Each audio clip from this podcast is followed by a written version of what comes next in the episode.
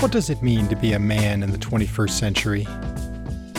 What can we learn from people who study and work with men? Why does focusing on masculinity matter? These are some of the questions we are here to answer. I'm Alex Bove, inviting you to Talk Like a Man. Good morning, good afternoon, good evening, whenever or wherever you're listening. This is Talk Like a Man, and my guest this week is Diane Brown. Uh, Diane Brown is the project director at Camden Healthy Start, and rather than reading a description of that, we'll talk about it when uh, I talk to her.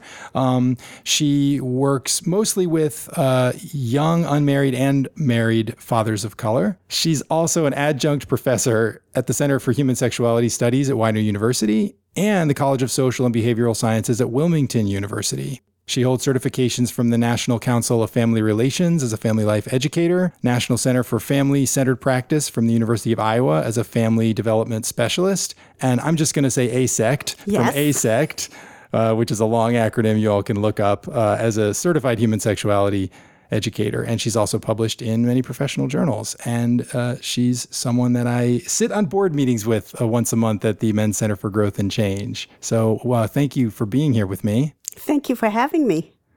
Uh, so I, I I think for for listeners who don't really know you and your work, I, let's just kind of start from from the basic point of sort of what are you doing at Healthy Start? So Healthy Start is a federally funded program. The goal of the program is to reduce infant mortality, primarily among low-income families, so African Americans, Native Americans, Latinos. So that's really the goal. It's also um, interested in making a difference in disparities in healthcare. So how people are provided services is another important aspect. And we service women Um, before, during, and after pregnancy. And we serve the men who are affiliated with them or their children under the age of eighteen months. And this is a national program. There are about one hundred programs across the country. Hmm. And you work in Camden? Yes, I do. I work in Camden, New Jersey. And you work primarily with the fathers, or you you you work with all the people, but we're going to talk primarily about the fathers. So that's correct. Um, I am the director, so I oversee the staff, and part of the staff includes a father uh, a, a father uh, involvement specialist. Hmm. Now, I don't want to. I guess I don't want to dig too much in the weeds, but I'm just curious. I, was that something that was part of the program from a long way back, or was that something that had to be advocated for as part of the program? Um, in terms of Healthy Start? Well, yeah, in terms of um, in terms of these, because at first you said Healthy Start, infant mortality, and I was thinking about certain things, and then you mentioned these other things that to me don't immediately seem like they're related to infant mortality, but surely they are. So they definitely are. Um, well, the program is has been around for a number of years. In fact, my organization has had the program since nineteen ninety-seven. Hmm. So um, we've had a disparity in health, especially around infant mortality, for a number of years. So the program has been in place for, for a number of years in terms of infant mortality. Some programs realized that men were part of the picture. And in that case, they had some kind of a father component. And the program in Camden has had a fatherhood component for almost ten years. Um, and the idea was um, we need to include fathers. We need to uh, support fathers who may not ever have had children before or may have circumstances that um, keep them away from their children, but yet they want to be involved in the lives of their children. So we have to make that happen Um in a way in which people can afford to do that, in a way in which it's comfortable being with other people who are in similar situations. And do you find that um, do you find that it's a, to use a colloquial term, a relatively easy sell for these fathers, or is it sometimes like, oh, you know, I don't really necessarily want to come to this program, but I'm going to come? It is definitely a hard sell. Okay. Um, In the previous years, uh, we would recruit any father in the city of Camden, hmm. and that made it a little bit easier. We would also go to halfway houses, um, drug treatment facilities, um, to try and recruit men to be a part of the program or take our services there. So sometimes grants uh, change over the years, and that was the case uh, this year. The grant changed in that we're supposed to serve men who are affiliated with the women in our program or the child who's in our program. So yes, it has been very challenging to um, to sell this program to men who don't necessarily feel they need it, think they need it, or even want it. So yes, it's been a hard sell. Is it that they, is it that you think they, they maybe want to be involved in, in this sort of upbringing of the children, but they're, they're, they, they don't want to be part of this particular program? Or is it that you feel like they feel like it's not their responsibility at all? So based on the research I did uh, with unmarried fathers, um, it's kind of obvious that several things play into that. The fact that in the African-American community, there aren't many role models. So since we went through the um, Moynihan um, issue, and the belief was that men needed to step up to the plate, and that's why women were heads of household, hmm.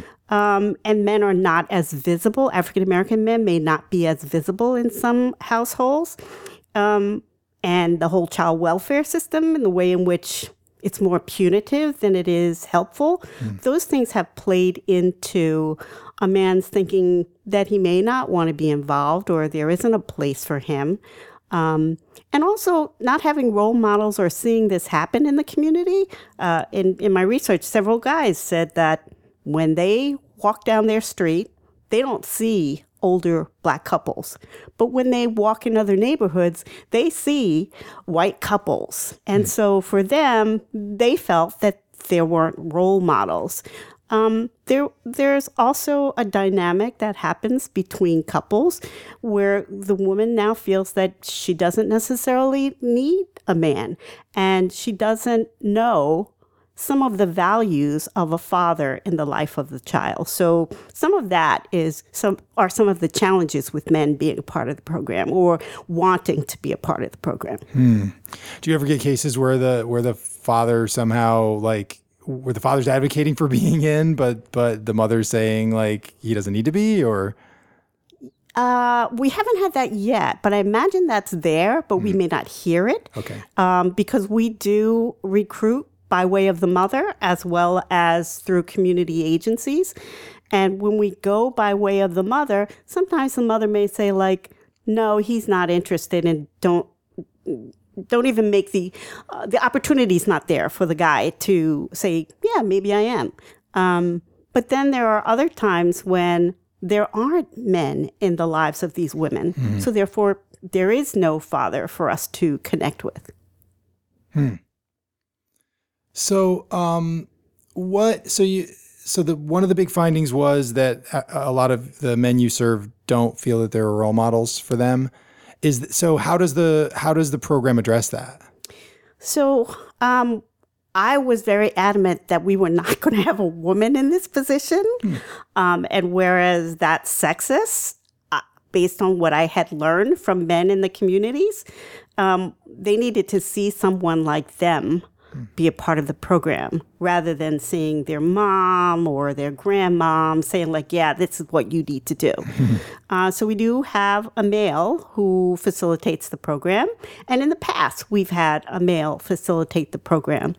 And I think that was one of the um, strengths of the model in which we designed, so that men could see themselves. Uh, The former person we had, well, both men, because this is the second guy that I'm working with, um, they were both fathers. Hmm. Um, one was a father of young children, so very much in the same place as the fathers that are part of the program. The current father is a little bit older, and his children are grown. So therefore, um, having someone who's been through being a father um, and can also speak to the positive and negatives of his own experience as a child, a son or a child of a father, was also important in terms of the process. Uh, both of these things help um, the relationship that has to be developed between the father involvement specialists and the men who are part of the program. Hmm. Yeah. Yeah, I, I'm thinking about um, the the Center for Male Engagement at the Community College of Philadelphia, where I think in some ways they use a similar kind of model of like mostly older men who serve as sort of mentors. And I think from what I've talked to with, De- with Derek Perkins, that they sort of see the idea of, of those men as being role models for the young college age men. It's a slightly different situation, but it sounds like there's some similarities. There are a lot of similarities in terms of men being mentors to other men, um, in the same way that women and other people have mentors who resemble them or have had similar experiences. And I just think that that's a valuable way for humans to talk to other humans and touch their hearts and speak to them and speak from a place where it's not only Um, the guidelines on paper by an organization, but it's the relationship development that's really important to help people think about how they may change things in their life or do things differently or even see themselves in things they had never seen themselves in before. So a man who never had a father may not see himself as a father. He becomes a father, and then he's not quite sure what his role is. Um, he probably has heard he's supposed to be the provider, but who knows? That may not be the role that he plays. So, yeah, mm. I think it's really important. Yeah, and I think about, I've been thinking a lot about that lately, the, the whole idea of provider and why we sort of default to the idea that the provider is the economic provider. You know, and why we don't say, well, isn't it something to be a provider of emotional support? Or isn't it something to be a provider of, you know, um, just as you said, just to just to exist as a healthy and positive role model for someone? Isn't that a form of providing for them? Absolutely. Absolutely. And that's um, that has a strong value when um, a father is relating to a female, um, because the research says that what a male gives a female in the father-daughter relationship is he teaches her how to face the world, a strength or a way in which that a mom may not. Um, the simple throwing her up in the air when she's an infant and catching her, knowing that someone's going to be there and this father figure is the one that's there. There are so many positive things that can come out of that relationship um, when it when it's emotional, when it's supportive, when it's loving, when it's um, the goal is, I want to be there for you. Hmm. Yeah, when it's nurturing. Yes. And so I, I was thinking about that, and I'm I'm wondering if you have thoughts about, I mean, I think I know how you feel about this because it's probably similar to the way I feel about this, the, the which is the idea that, you know, men certainly are, are capable of nurturance by, you know, whatever we want to call our nature. But you have a, you have specific experience because you're talking about some men who maybe are first-time fathers and don't have any role model for fatherhood. Um, do you find that nurturance seems fairly natural for them, or do you find that that, that can be a struggle? I think it really depends on the individual. Mm-hmm. Some men are very nurturing. Um, we had a man in our program who had um, three children, and one was a newborn, and his wife passed away. Oh. And so he learned how to be a nurturer um, because he loved his children. Mm-hmm. Um, so some of it, yes, you can learn, and some of it is innate. I believe we have different traits and ways in which we approach situations. So I definitely think that men can be taught to be nurturers, and some men are just natural nurturers. And and what's, I guess, we may not need to get into all the nuts and bolts, but like, what is this a program where people come once a week, or is it like a is it like a um, contact with the the mentor more regularly than that? Is it a workshop? Is it a group? Is it individual? So it's a couple of things. Okay. Uh, initially, the man is enrolled in the program, so we collect a lot of information like other social service programs. Mm-hmm.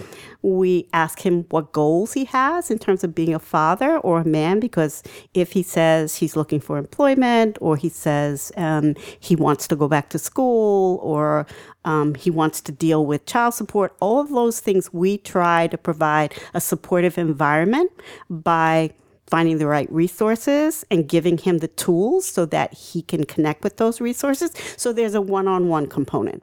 There's also a group component, which we haven't started yet. We're going to be implementing an evidence-based curriculum um, so that m- men look at themselves as individuals as well as their role as a nurturing father um, and learn some skills and techniques to apply to infants and toddlers, because that's primarily who we're working with. Uh, the curriculum itself lends itself to older kids as well as teenagers, but our focus is primarily on the younger children.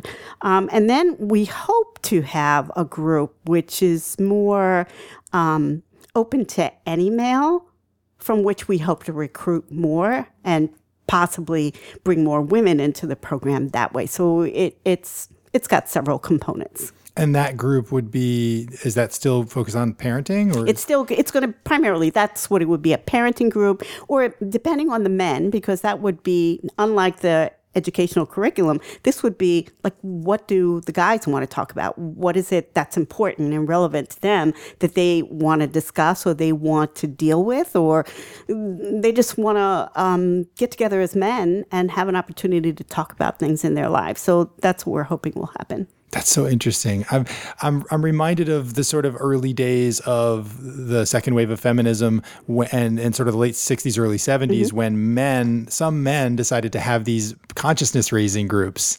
And then I feel like thirty years passed and that completely fell out of favor. And now, I mean, M C G C's trying to do these kinds of things. You're mm-hmm. trying to do these kinds of things. I feel like there's this wave of interest in getting men back into these groups to talk about things. Absolutely. Absolutely. Yeah. And that, in the talking, we learn from one another. And so the facilitator, the um, involvement specialist, doesn't necessarily have to be the lead. He's just there as a resource. But the men will talk to the men about the different topics. And we've had a group like that before, so we know it does work. It's just a matter of starting it again uh, with a different facilitator. Uh, but we're really excited about that possibility. Hmm. Do you find, or has your specialist fa- found that it's difficult to get men started with that process? Yes, it is very difficult. Um, w- we had an event and we really had a not so great showing, or not as many people as we wanted to see there.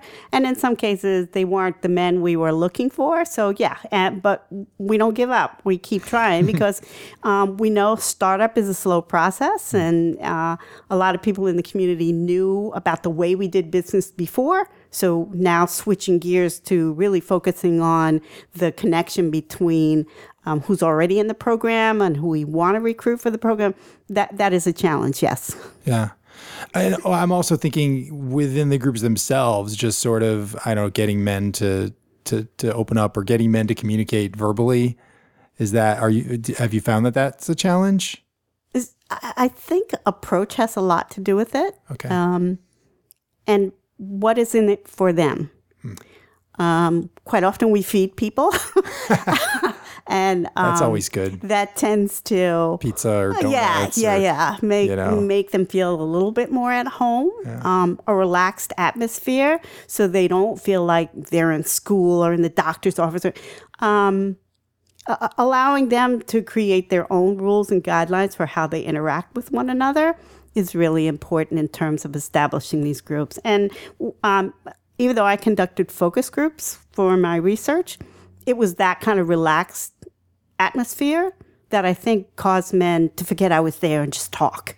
Um, and that was what I was hoping was going to happen, because I didn't want to be in the mix. I just wanted to hear the stories and, and identify what those things were that were relevant and important in terms of their sexual attitudes and beliefs about being an unmarried father. Hmm. Yeah, that's so interesting. It's that's that is so hard to do in research, to sort of be an observer and, and, and not influence people as much.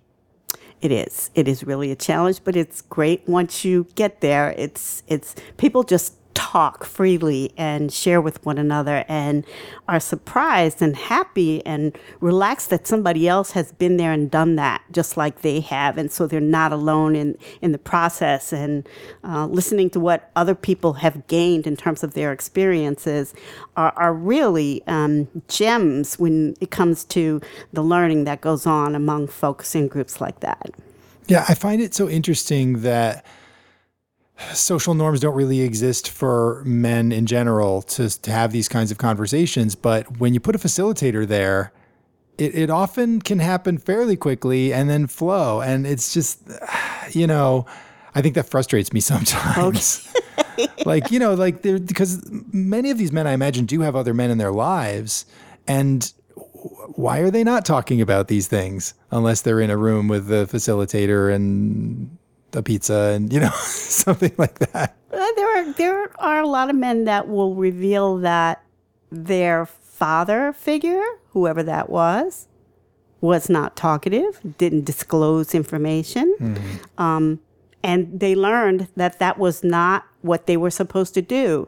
So getting them to a place where it's okay to do that is sometimes challenging. Hmm. Yeah, that's really interesting. Um, if I don't know if you can trace an exact moment, and you don't have to, this can be a long story, but w- what got you so interested in this this work? It's a combination of things. So um, I-, I worked for the state of New Jersey for twenty-five years, and the last ten were with a um, school-based youth services program where Um, one of the programs was pregnant and parenting teens, and they tried to include the father if he was a high school student as well. We found that in most cases, he was not a high school student, so the numbers were really small. But I realized that some young people did not know how to navigate waters in relationships, especially once a child was present. Mm. Um, and as much as the males wanted to be a part, they didn't know how. Then when I was at Widener, um, I have a son who said, Mama, I don't understand what the problem is with people having kids if they just want to have kids. And I'm kind of old-fashioned, so that stopped me in my tracks. And I wanted to understand this new way of thinking that younger people had about you don't have to have a couple, you don't have to have two people to raise a child. And um, as I began to look into the literature at that time, there was so much information about absentee fathers and um, deadbeat fathers. And that hadn't been my experience, and that hadn't been my son's experience. So I wanted to understand this phenomenon more um, than just, you know, looking at it at the surface. And Um, it just continued to grow. I continued to read more. And even as I am more um, interested in reproductive justice, that's men are also part of that in terms of what happens in lives. So I, I guess that's kind of where it started, um, watching the teen fathers and seeing kind of the helplessness that was there. Uh, and the family dynamics that impacted that with the grandmother and all of that w- was amazing to me um, in terms of how people are challenged with living their lives, wanting to be a part of a child's life and not having um, the tools or the knowledge or the skills to do that. So that's really what got me into it. Hmm.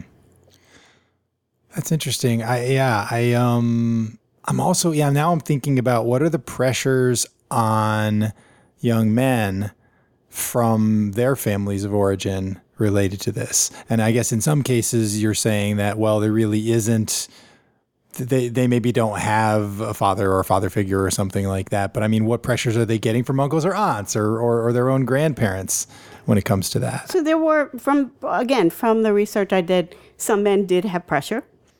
Um, Some men did not, and a lot had to do with um, his own father.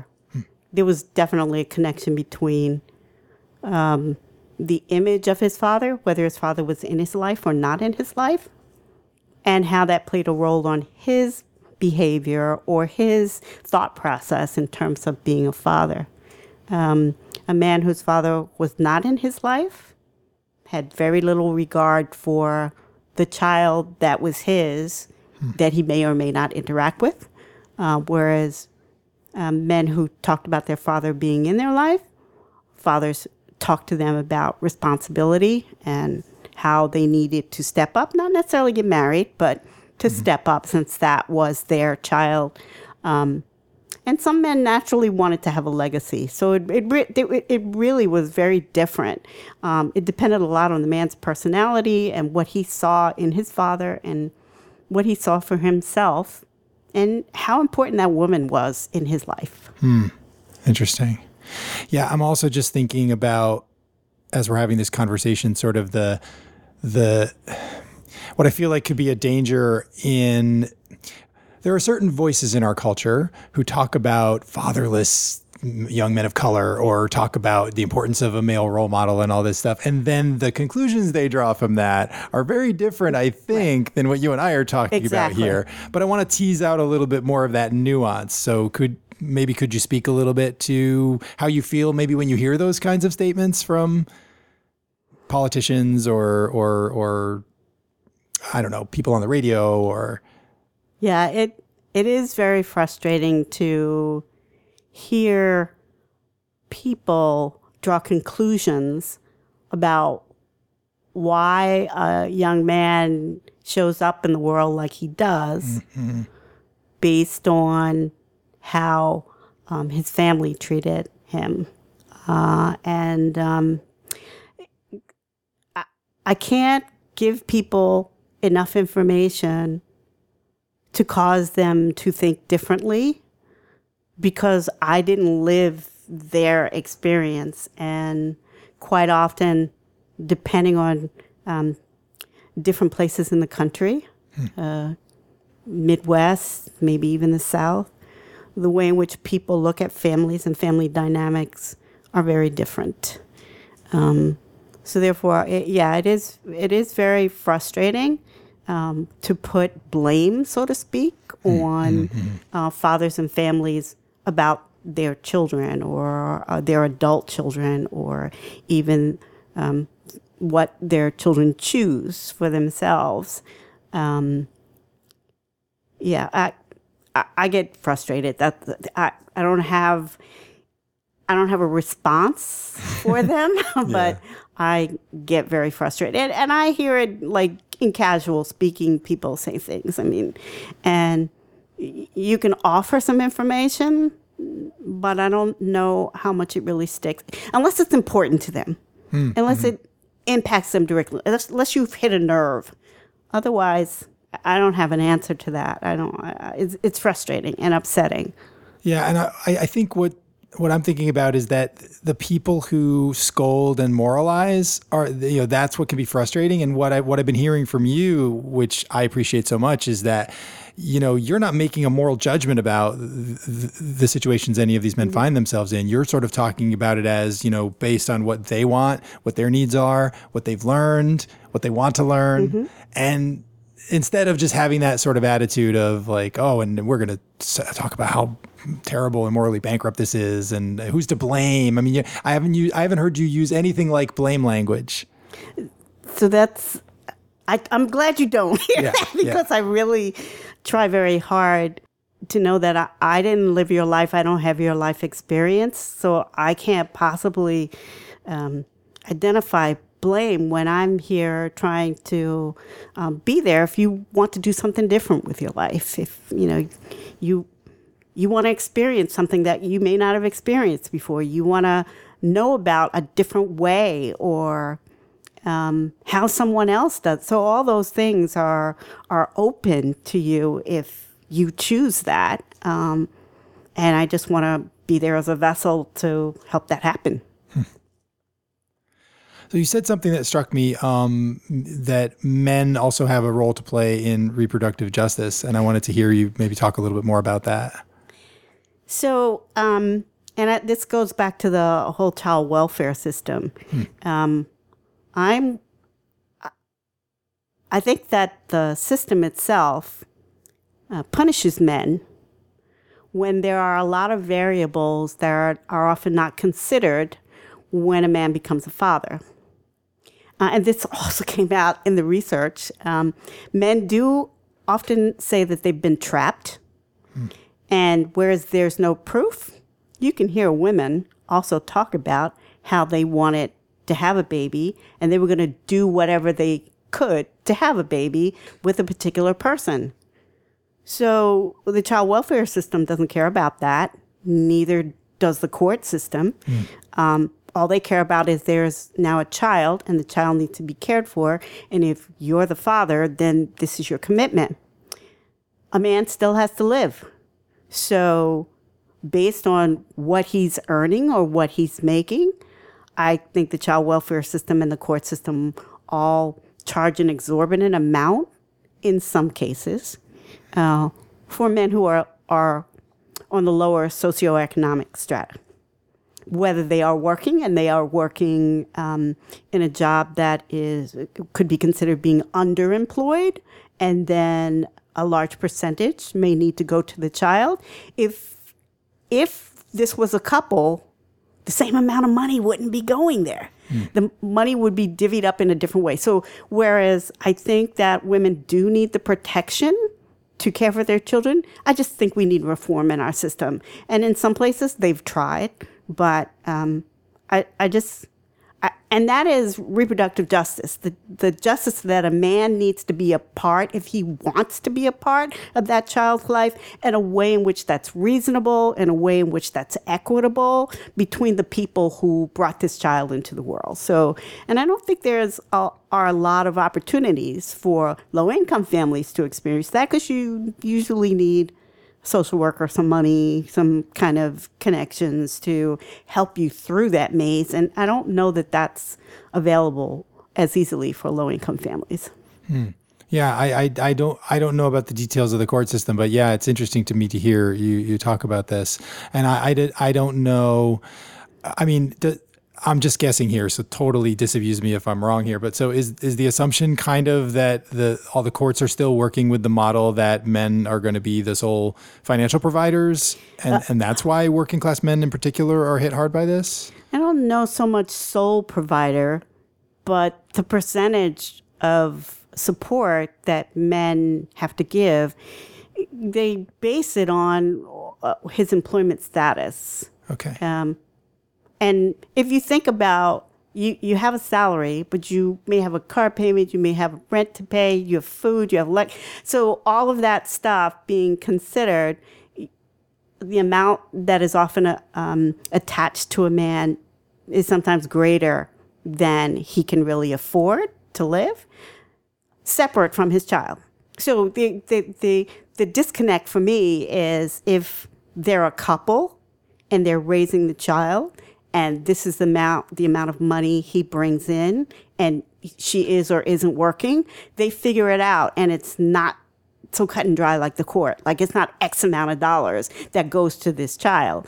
It's a combination of things that go to the child. So whereas mothers can say, like, no, I don't want that man near my child, and sometimes that's an important thing for mm-hmm. safety reasons. Mm-hmm. But other times, um, it's just because she's mad that their relationship didn't work.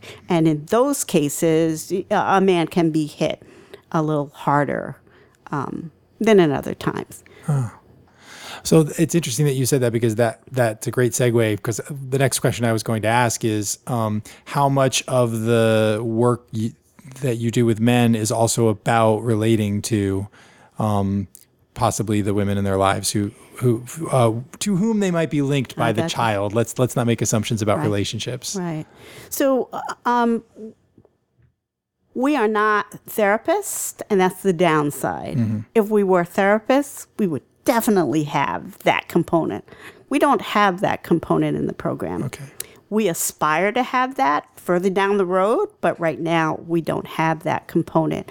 And I do think that that um, is an important component, because when um, you have two people who are both interested in the child, communication, negotiation, all those kinds of skills need to be part of what's going on. And that's where we often fall short. In fact, all the programs that came out of um, the Bush administration trying to get people to get married were all around relationship education. However, wanting people to get married and wanting people to know how to negotiate a relationship are two different things. I and was so, just thinking that, yeah. um, yeah, so that's what they thought. And so those programs were not as successful. However, they are still in place in a lot of different places around the country. Um, but both people have to want to work together. They don't have to have to live together or have sex or engage in any kind of relationship, but they have to work together if they both want to be in the lives of the children. And that's the kind of thing we would need to have. Um, like, so, like, I guess people who are divorced and have children somehow figure out how to talk to one another mm-hmm. and develop those relationships. Well, that doesn't always happen. Um, when your primary focus is making sure you have food on the table, you can pay your rent or, or those kinds of things uh, that people who um, work with a lot less funds um, are, are dealing with. Um, and so it's important that at, at some point we get to that position where we're offering this kind of support or for the the people who are working to love and care for this child. Uh, I hope that happens sooner than later, but it hasn't happened yet. But yeah, that is important. And I, we've been talking through a very heter- heterosexual lens, uh, yes, I, I, heterocentric lens. I is, I, I is it because the government agencies don't particularly recognize, like, if two men had a, had a child, then they probably, the, the government services aren't going to give them as much support? So we've talked about that happening in our program. Um, we've also talked about um, lesbians coming into our program, mm-hmm. and we want to offer the exact same services for them that we offer for anyone else, for a heterosexual couple. We haven't had it yet. Mm-hmm. Um, and I really haven't studied, or I, I'm not sure why that is, because I would imagine there are gay and lesbian people that live in the city of Camden. Hmm. They may have children. There may even be trans folks who live in the community. I, I'm not sure that it's so accepted that they be visible hmm. um, in the same way that a heterosexual person is visible. Not saying that they don't live and interact in their community. It's just that they may question our ability to welcome them. Mm-hmm. Um, and so they don't come out. In the same way we have a Vietnamese population within the city of Camden, we don't see them either. Mm. Uh, so people have to really feel comfortable um, to come forward and feel that they're going to be welcomed. Um, so I hope it happens, but it hasn't happened yet. That's so interesting. You you you just you have, you have no Vietnamese clients? Nope, none. I wonder why that is. I mean, you you you um, suggested one, I think, very reasonable explanation, but I, I wonder, could there be anything else? Part of what we understood, because we thought that was kind of odd, was that um, there are some cultures that do not support outside help. Yeah. And we think that that might be the case in the Vietnamese community, that they keep things within the community. So if you seek help, you seek help from someone else who is Vietnamese or someone else that's been uh, recommended or suggested to you from within the community. And we just haven't had that opportunity to reach out and be there for them. Hmm. And uh, I'm thinking... Um Maybe this is just my own sort of personal experience uh, growing up and, and, and having a lot of my child rearing done by my grandparents. Um, are, are, I would assume the extended families are involved in, in some of the, the cases. Is that is that something the program can easily accommodate, or is that just something you've learned to accommodate? No, we can accommodate the grandparents. We can also accommodate single fathers. Mm-hmm. Um The family member just has to have the information on the child, the birth of the child. Um, if they can give us information about the mother, um, in some cases, if like if the mother's incarcerated and she's not able to care for a child, um, we, we still won't have a relationship with the mother, but we will have the information about what the birth was like, especially when you have um, preterm birth or a child who has any kind of complications at birth. So those kinds of things that family member can share with us so we know best how to make the referrals and connect them to resources. But yeah, we can work with the grandparents. Oh, that's interesting. Mm-hmm. Um, I, I guess I'm thinking now about like talking about rather than rather than what you're doing, maybe, you know, what, well, I guess getting back to the sort of the, particularly the, the men that you work with, what are some things that you want us to know that you don't think that we know? Like if, like if we had men like this in our lives and we were trying to talk to them, help them, be a good friend, be a good brother, be a good partner, something like that. I think it's important to know what the man wants. Hmm. If the man wants to play a role in the life of the child and is being barred from that, exploring why they think that is. Hmm. Um, does it have to do with the relationship that was once there between the man and the woman? Is it some outside force? Is it internally the man doesn't feel competent in being a father? Is he scared? That's a daunting thing to see a live body um, that you helped to create. Mm-hmm. Um, and hearing stories about babies staying up and crying at night, not getting, parents are tired, they don't get any sleep. All those kinds of things uh, can be anxiety producing and cause someone, even a, a female who just delivered, to maybe think this is too much for me. So talking to the person, getting a sense of what they would like to do. Um, if they have an idea and they haven't done it, maybe having them share, what would it look like if you did do it? Um, if you did become involved, what are some of the things you might like to see happen? Um, and and and I think just exploring with the person what their thoughts and feelings are, because only that person can actually take a step to do something. Yeah, so. Self-efficacy. Yes. yes. I'm also hearing, you know, you're you're. I'm thinking about fears, you know, because you mentioned some of that, and that, that just seems so hard working with men. It seems so hard to get them to really admit their fears and dig into their fears. And I was thinking about um, Brene Brown's idea that, you know, actually courage, you know, vulnerability is one of the most yes. courageous things yes. that we can do. Yes, absolutely. Absolutely. Yeah. And and that's the whole idea about um, it being a reproductive justice issue. Okay. Because reproductive justice is way more than abortion. In fact, I did a workshop around that. um, because it, it, it touches so many uh, different aspects of life. And it touches a man's life because reproductive justice says, I can have a child or not have a child.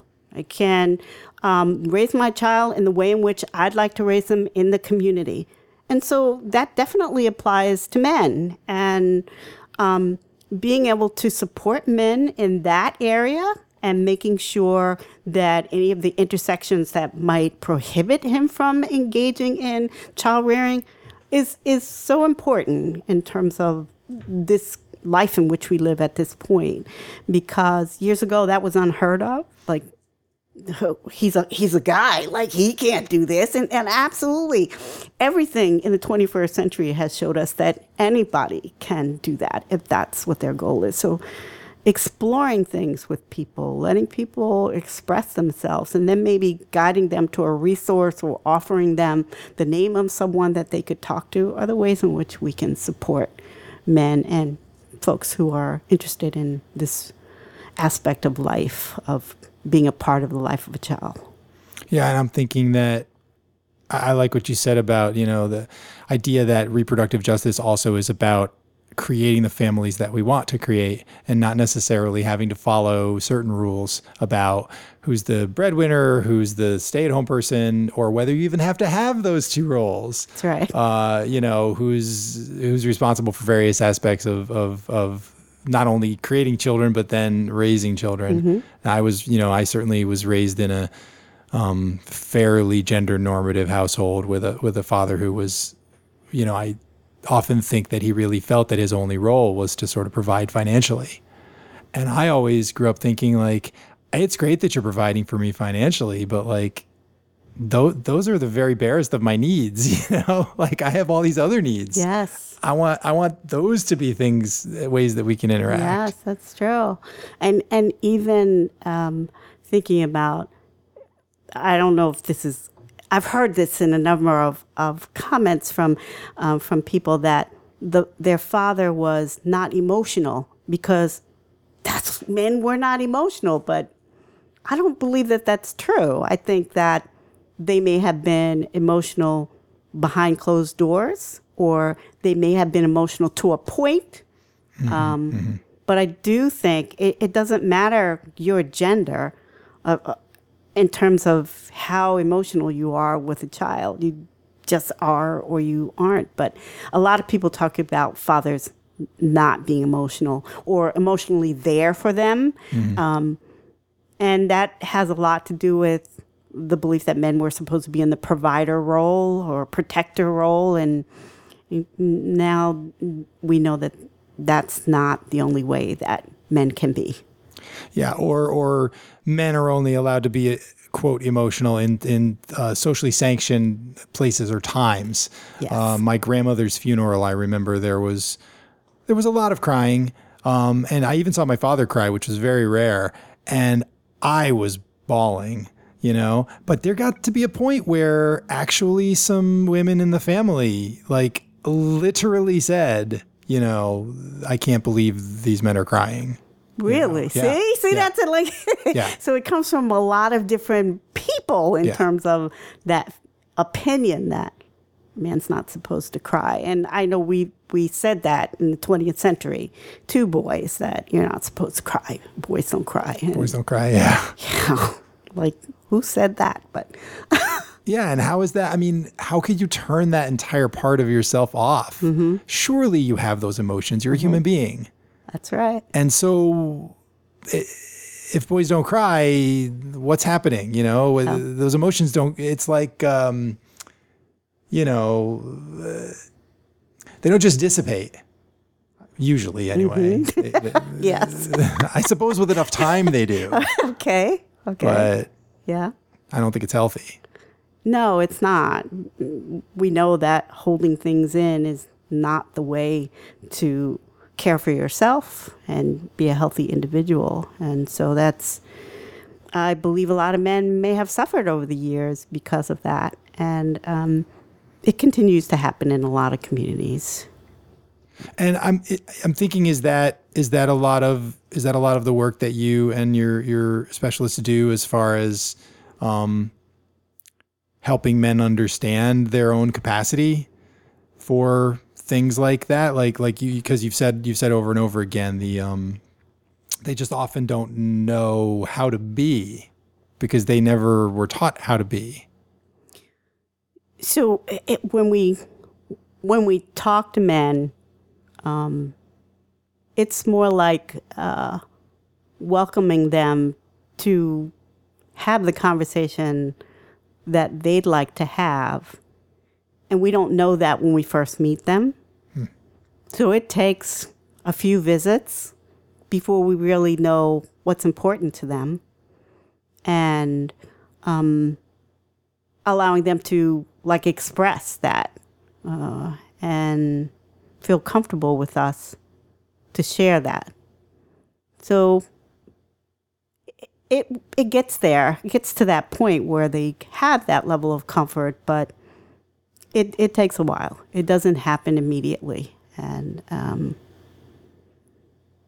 and and sometimes it doesn't happen for women either.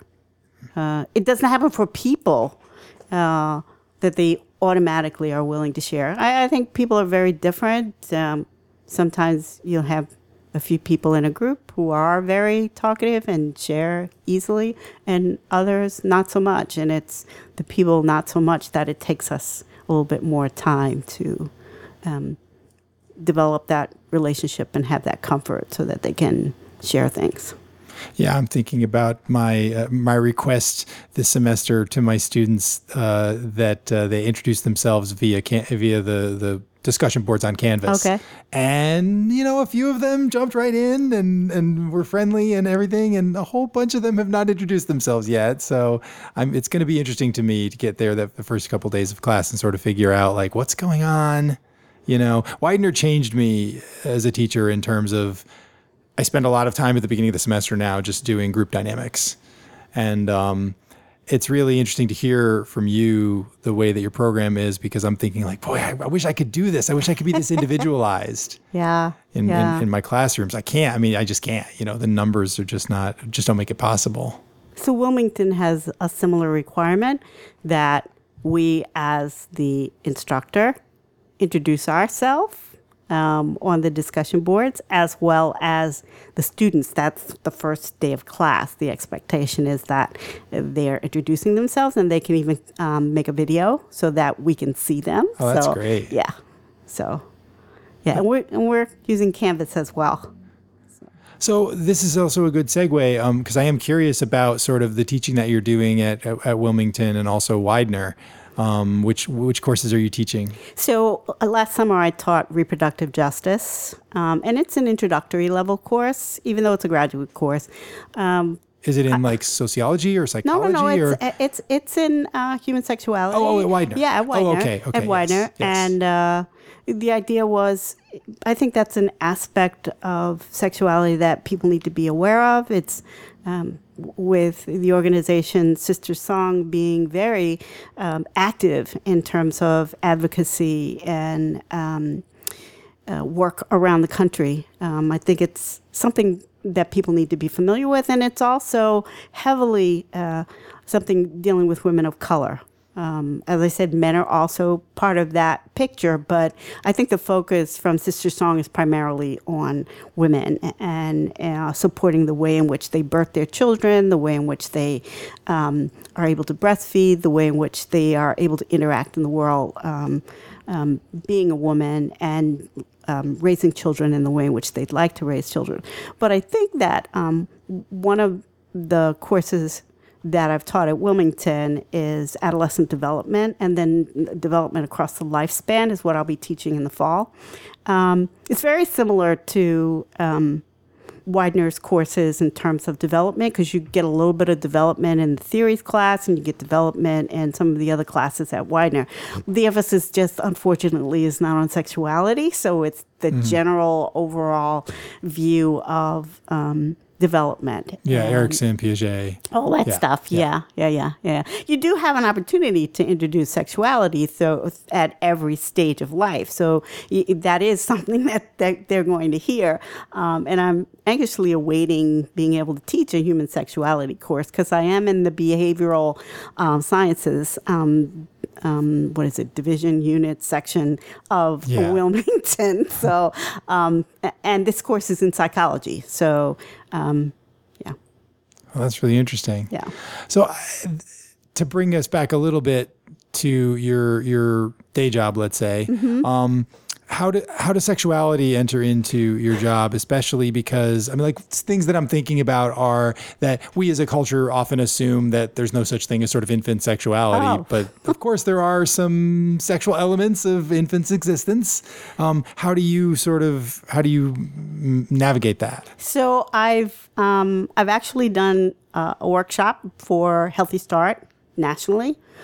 And um, the topic was sexuality, birth to age two, with a big question mark. And um, we did talk about development, and we talked about um, things that happen in utero to a fetus. Uh, we talked about parents' um, um, adult lens that often interferes with child development, and mm.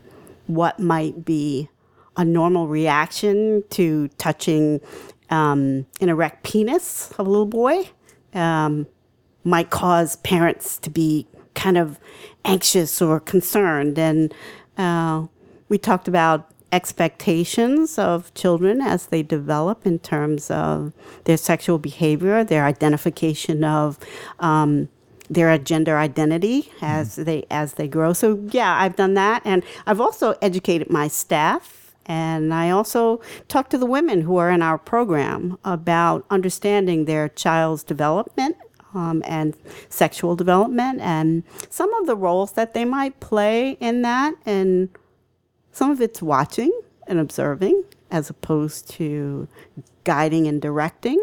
Uh, so, yeah. Yeah, I'm thinking about, uh, I'm just thinking about a Facebook friend who posted uh, her, today, I think, that she said something like, you know, the conversation I had with my five-year-old about how you shouldn't touch other people's bottoms or or or have your bottom be touched. And I was thinking, well, if it's two five-year-olds, like, I mean, yes, I can see how that could be a problem, but I could also see maybe it's just two five-year-olds learning about their bodies. That's very true. That uh, that's an a part of development that happens quite frequently, especially if a child doesn't have a sibling of a different gender. Mm. Um, they're curious, like, well, we don't exactly look the same. And so there are a lot of opportunities for parents to uh, provide information through books, movies, things like that, that they can learn how they might not automatically assume that the behavior they're observing is sexual as opposed to developmental, and it's perfectly fine. Yeah. Mm. Perfectly normal, like the book says. I'm also wondering, you know, is there, do you, do you find that there's, I, I've, I've sometimes heard men talk about how, um, heterosexual men with daughters talking about how they worry that if they're too affectionate or they're too close or their daughter sits on their lap or something, that the people are going to have the wrong idea about that. Is that something that you think? Do you, do you see that? Do you hear that? Uh, not only do I hear that, I hear that as young as infants, some males don't want to change diapers of girls. Yeah. Um, so there are, yeah. And, and again, this is our adult lens. This is sometimes cultural things that we've been taught and raised with. So yeah, that's that. Uh, there, there are concerns that people have. Uh, in terms of adult behavior and how that might be perceived by others who see it. Mm-hmm. Um, and unless they have some level of education or exposure to conversations, that thinking will continue. Yeah. Yeah. Yeah. I just, I find that, I find that it just makes me sad to hear that. It know? Is. And not so much sad for the person, because I, it's usually a well-intentioned person. And I can also understand, I mean, as a culture, like pedophile, pedophilia does yeah. exist. Yes, and as true. You said earlier, you know, intimate partner violence does exist. Yes. And so we have to acknowledge that these are possibilities, but also we have to be able, I would think, to relate to people with the assumption that probably that's not what's happening. Right. Right. Um, and I guess when with also with government involved, government funding involved, I, I would imagine the lens is just to be sort of cautious to the point of maybe, maybe you and I might consider too cautious. Yeah. So, and the, the, it's a, such a fine line because you, you don't want harm to come to anyone, right.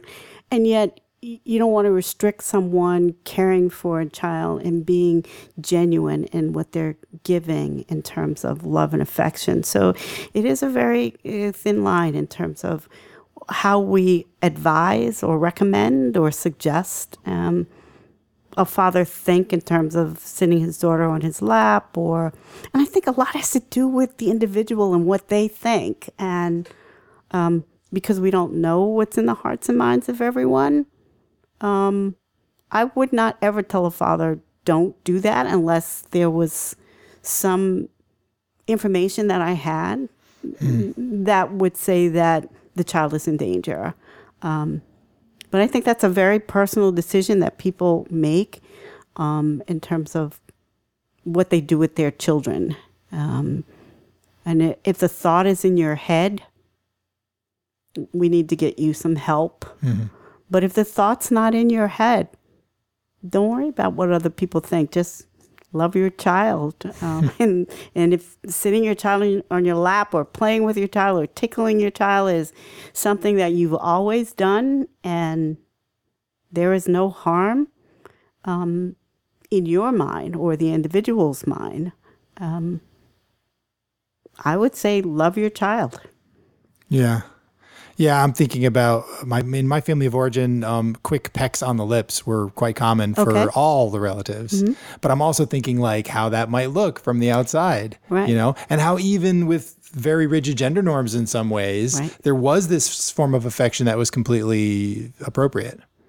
Um, and, and it just, it, I'm just, I guess I'm thinking of this more, not to disclose this to you and my audience, but just to sort of think about like how you said it's so important to, to recognize the, um, what is it? The emic versus etic or something like that. Mm-hmm. The, the, the terms of like the, the macro versus the Word micro. Macro, yeah. Mm-hmm. Yeah. Yeah. It's, it's uh, the whole, the way in which we look at relationships now are very different in terms of how they were last. years ago.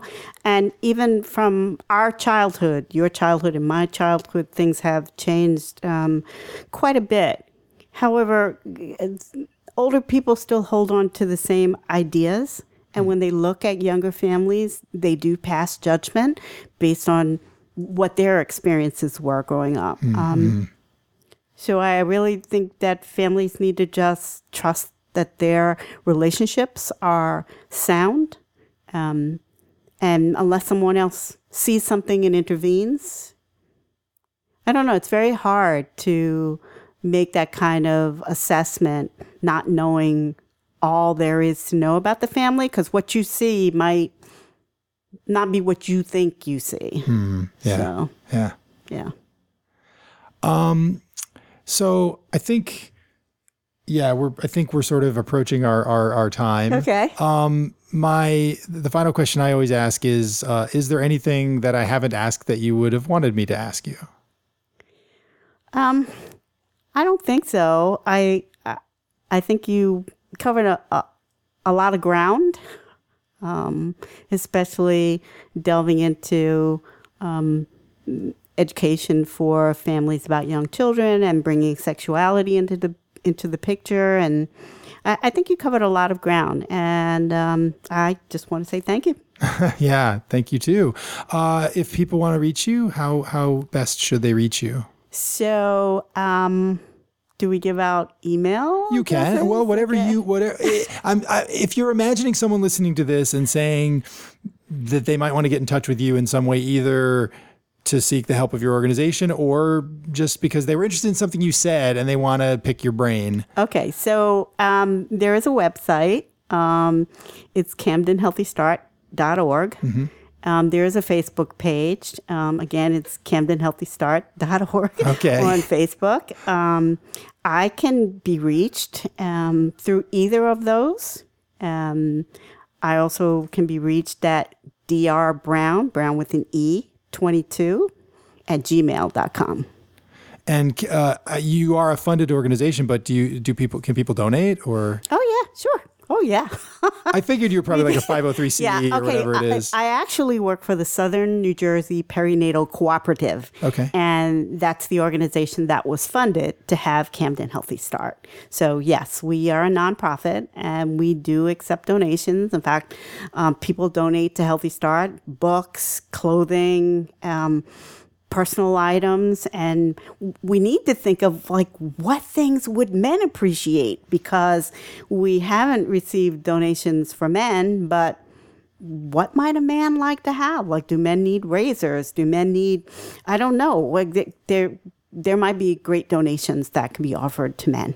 Oh, that's wonderful.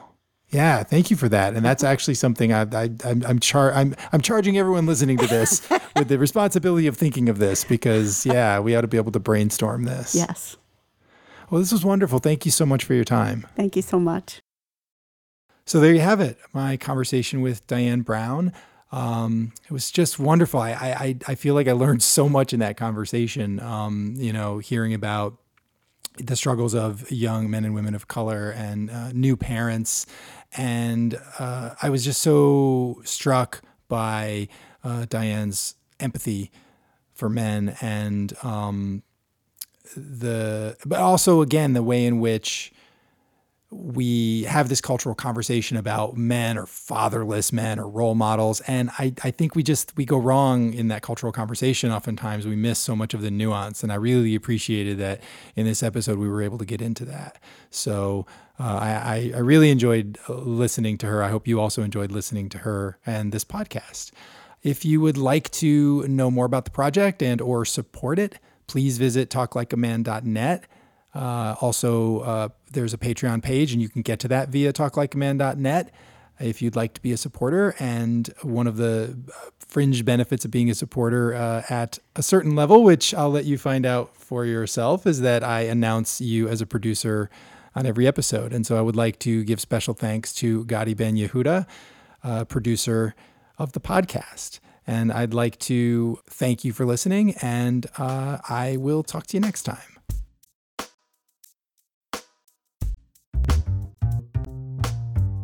Talk Like a Man is affiliated with the Men's Center for Growth and Change, a Philadelphia-based nonprofit organization whose mission is to help men and boys realize their full potential to love and positively connect with others.